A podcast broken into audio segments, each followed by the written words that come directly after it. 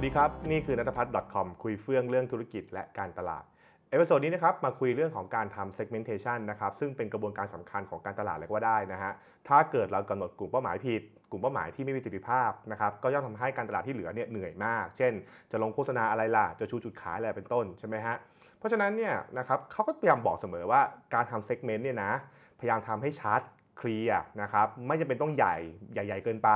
เอาที่มันเป็นลูกค้าจริง เอาที่สามารถทำให้ธุรกิจทำงานได้นะครับนี่คือสิ่งที่เขาจะพูดกันเสมอ แต่แล้วทำไมในชีวิตจริง เราจะเจอการกำหนด segmentation ที่เรียกว่ากว้างเกินไปนะครับกว้างมาก เช่น ลูกค้าคือคนชอบแฟชั่น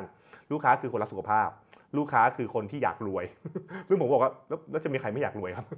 เออมันก็มันก็ทุกคนอะถูกไหมใช่ไหมฮะเออเพราะฉะนั้นเราต้องถามว่าเออเฮ้ยเราเราเคลียร์เรื่องนี้จริง ๆ หรือเปล่า หรือ มันมีปัญหาอะไรกันหรอนะครับทำไมเราถึงกำหนดกลุ่มเป้าหมายได้กว้างเหลือเกินนะฮะซึ่งอันนี้มันมีที่มาที่ไปนิดนึงคือ ถามว่าทำไมต้องมานั่งรู้เรื่องพวกนี้เพราะว่าผมคิดอย่างนี้ครับว่าถ้าเกิดเมื่อไหร่ก็ตามที่เรารู้สาเหตุนะเราจะได้รู้วิธีแก้ไงถูกป่ะครับ เรารู้ว่าอ๋อที่เป็นแบบนี้เพราะว่ามันเกิดอะไรขึ้นนะอะเราลองมา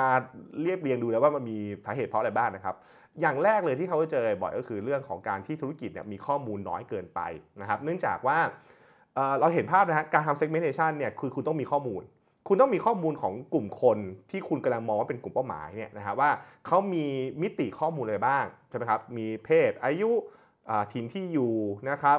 รายได้อะไรเงี้ยเป็นต้นนะซึ่งซึ่งถ้าเกิดเรามีข้อมูลแค่นี้มันก็จะแบ่งได้ประมาณเนี้ยใช่ไหมแบ่งเป็นเพศคืออาเพศหญิงเพศชายอะไรเป็นต้นนะครับแบ่งเป็นอายุอ่าเด็กวัยรุ่นอ่าคนทำงานผู้สูงอายุอะไรเงี้ยใช่ไหมฮะหรือถ้าเกิดเราบอกว่าเอาถิ่นที่อยู่อะคนกรุงเทพคนต่างจังหวัดอะไรเงี้ยใช่ไหมครับคือคือถ้าเกิดเรามีข้อมูล เท่านี้มันก็แบ่งอย่างเงี้ยนะครับอืมแต่ถ้าเกิดธุรกิจไหนมีข้อมูลเยอะขึ้น มันก็สามารถแบ่งได้เยอะขึ้นนะอย่างเช่น เราสามารถแบ่งตามพฤติกรรมการใช้งาน หรือพฤติกรรมการซื้อสินค้าอะไรเงี้ยใช่ไหมครับคือเราสามารถที่จะแบ่งให้มันย่อยลงไปได้นะครับหรือแม้กระทั่งเรื่องของอสิ่งที่เรียกว่า psychographic ก็คือข้อมูลทางจิตวิทยานะครับหรือข้อมูลพวกแบบว่าคนคนนี้สนใจอะไรชอบอะไรเป็นต้นนะฮะ แต่ก่อนมันไม่มีนะแต่ก่อนมันเก็บยาก แต่ว่าทุกวันนี้แพลตฟอร์มนะครับ อย่างเช่นพวก Facebook พวก Instagram TikTok YouTube เนี่ยมันเก็บข้อมูลไว้ให้ทำให้เราสามารถที่จะมีข้อมูลได้เยอะขึ้น และทำให้แบ่ง segment ได้ดีขึ้นนะครับออันนี้ก็เป็นเป็นลักษณะของการที่เพราะว่าธุรกิจมีข้อมูลน้อยเกินไปทำให้เราก็ไม่ไม่มันก็เลยแบ่งละเอียดไม่ได้ ก็ต้องแบ่งกว้างๆนะฮะเพราะฉะนั้นวิธีแก้ไขคืออะไร วิธีแก้ไขก็คือการกลับไปดูว่าธุรกิจวันนี้เรามีเรามีวิธีการเก็บข้อมูลยังไงบ้างนะครับเเราสามารถที่จะ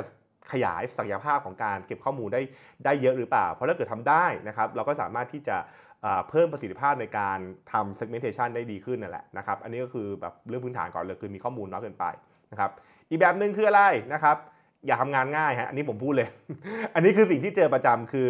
นะครับก็ถ้าเกิดแบ่งละเอียดมันต้องคิดเยอะไงคุณแกเออใช่ไหมถ้าเกิดว่าผมแบ่ง segment กว้างๆผมก็ทำงานง่ายใช่ไหมไอ้ทำงานง่ายคือไอ้คนเขียนน่ะไอ้คนเขียน segment น่ะคนเขียน brief ง่ายไอ้คนทำงานที่เหลือ อาจจะเหนื่อยนะฮะนะครับ แต่ว่าแต่ถ้าเกิดให้ถ้าเราให้เราคิดภาพอย่างนี้นะฮะถ้าเกิดคุณต้อง brief segment ประมาณสัก 30 segment อย่างเงี้ยคนทำงานเหนื่อยนะครับ คือในการคิดว่าแล้ว segment หนึ่งกับ2มันต่างกันยังไง 2 กับ 3 ต่างกันยังไง 1 กับ 2 ใครมันจะน่าสนใจกว่ากันอะไรเป็นต้น เพราะฉะนั้นเนี่ยเเราจะพูดเสมอว่า เวลาเราแบ่งกลุ่มเป้าหมายให้ละเอียด แน่นอนมันมาพร้อมกับ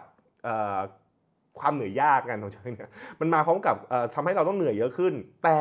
ในทางกลับกันมันก็สามารถทำให้ประสิทธิภาพการทำ segmentation มันดีขึ้นด้วยใช่ไหมครับ เพราะฉะนั้นเนี่ยถ้าเกิดว่าใครองค์กรไหนเจอปัญหาแบบนี้อยู่ในยวิธีแก้คือเราต้องไปนั่งคุยและเคลียร์กันนะว่าทำไมเราถึงต้องการทำ segment ให้ละเอียด แล้วมันจะเพิ่ม มันจะเพิ่มโอกาสในการทำการทำการตลาดเรายังไงนะครับ มันสามารถกลายเป็น ROI ที่ดีขึ้นได้อย่างไรนะเนี่ยคือสิ่งที่ต้องคุยกันและให้เคลียร์ก่อนนะครับก็คือไม่ไม่งั้นเนี่ยทุกคนก็อยากทำงานง่ายก็เอาก็ง่ายๆ แล้วกัน3 4เซกเมนต์จบใช่ไหมนะครับอันนี้ก็ไม่ดีนะหรือบางบางบางบริษัทนี่ถึงทั้ง segment เดียวอะนะคือ segment ที่ชื่อว่า mass อย่างเงี้ยผมบอกถ้าอย่างนั้นก็ไม่ต้องแบ่งก็ได้นะนะครับอืมอะถัดมาไปอีกนะครับ กลัวเก็บไม่ครบครับ อันนี้มันเป็นปัญหาแบบเหมือน ผมใช้คำนี้แล้วกันว่า คนบางคนเนี่ยกลัวว่าถ้าเกิดจะแบ่ง segment ละเอียดละเอียดเนี่ยมันจะพลาดโอกาสบางอย่างไปนะฮะคือคือแทนที่แทนที่เราจะพูดถึง segment ใหญ่ที่กว้างและเก็บคนหมดเนี่ยถ้าเกิดเราแบ่งเป็น segment ย่อยๆปุ๊บเนี่ยเออตรงมันจะมีจุดเล็ก ๆ หรือมีบางส่วนที่มันเก็บไม่ได้ครบอะมันเก็บไม่ได้มันคือมันจะมีส่วนมันที่หายไป หรือหรือไม่สามารถที่จะถูกระบุอยู่นั้นได้ใช่ไหมครับ มันก็เลยกลายเป็นที่มาว่า งั้นเราพูด mass mass ดีกว่านะครับเราจะได้แบบมีให้ครบครบอันนี้ก็ต้องก็ต้องคุยให้เคลียร์เหมือนกันนะ ซึ่งซึ่งเวลาเราทำงานตรงนี้ที่ตอบสกาามี่นะครับจะบอกว่ามันไม่ใช่เรื่องเก็บไม่ครบ มันเป็นเรื่องของการที่ถ้าเกิดว่าคุณเก็บมาแล้วมันไม่เป็นมันไม่ใช่เป็นลูกค้าของคุณล่ะ คือถ้าเก็บมาเสร็จแล้วปุ๊บเนี่ยไอเซกเมนต์ที่ไอไอส่วนที่คุณเก็บมาเผื่อไว้เนี่ยหนึ่ง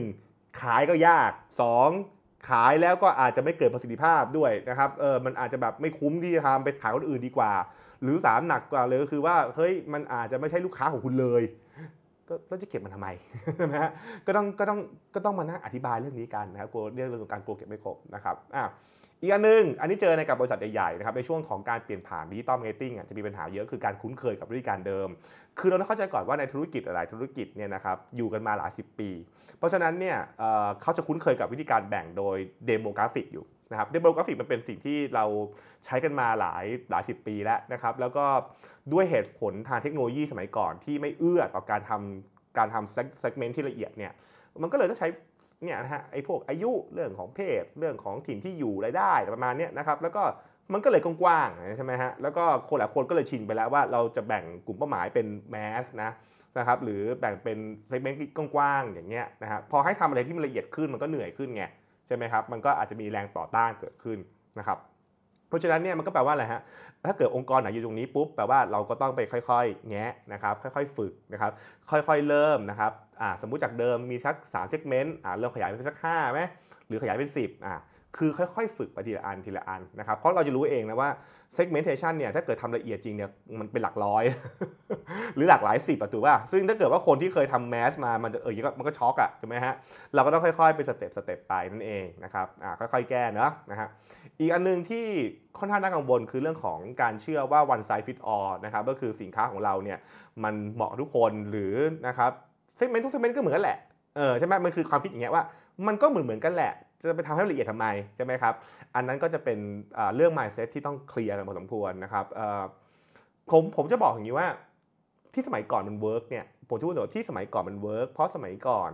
เราไม่มีตัวเลือกเยอะขนาดนี้ เราไม่อยู่ในโลกที่มีบริบทของความเป็นปัจเจกเยอะขนาดนี้ เราไม่มีสื่อที่สามารถเจาะรายกลุ่มได้เยอะขนาดนี้เป็นต้น เพราะฉะนั้นเนี่ยการที่เราจะอยู่ในบริบทเดิม มันอาจจะทำงานไม่ได้ในในโลกปัจจุบันใช่ไหมครับก็คือก็ต้องเราก็ต้องนั่งคุยเรื่องนี้กันให้เคลียร์ไปก่อนนะครับอ่านั่นแหละฮะนั่นก็คือตัวอย่างที่หยิบมาเล่าให้ฟังว่าเออเคยไอ้ปัญหาที่เราเรียกว่าทำไมมัน segmentation ถึงหยาบมันเกิดขึ้นเพราะอะไรนะครับไม่นั่นยังไม่รวมถึงไอ้พวกบรรดาปัญหาที่มันจะเกิดขึ้น เช่น เจ้าของธุรกิจเชื่อมั่นในสินค้าตัวเองมากบางทีหลงรักมาก จนคิดว่าสินค้าเราขายได้ทุกคนในโลกอะไรอย่างเงี้ยนะครับเออเขาบอกว่าเออมันมันไม่ทุกคนหรอกครับนะฮะเพราะว่าเอาพูดจริงๆนะ เพราะถ้าเกิดว่ามันได้ทุกคนในโลกป่านนี้คุณต้องรวยมากๆแล้วถูกถูกป่ะเออมันมันจะมีตลาดของแล้วก็คู่แข่งคุณก็มีเหมือนกันน่ะเพราะฉะนั้นเนี่ยคุณจะเห็นว่าในบางตลาดคุณไม่ควรจะลงไปยุ่งเลย เพราะตลาดนี้คือคู่แข่งคุณกินเรียบนะฮะหรือบางตลาดเนี่ยคุณคุณอาจจะไม่ควรจะลงไปใช่ไหมครับเพราะฉะนั้นเนี่ยเราก็ต้องรู้ว่าสินค้าเรามันไม่ได้แก้ปัญหาเรียกว่าทุกคนจะรักมันนะมันมีบางคนรักเราครับ และหลาย ๆ คนก็อาจจะรักคนอื่นแทน นะฮะนี่คือสิ่งที่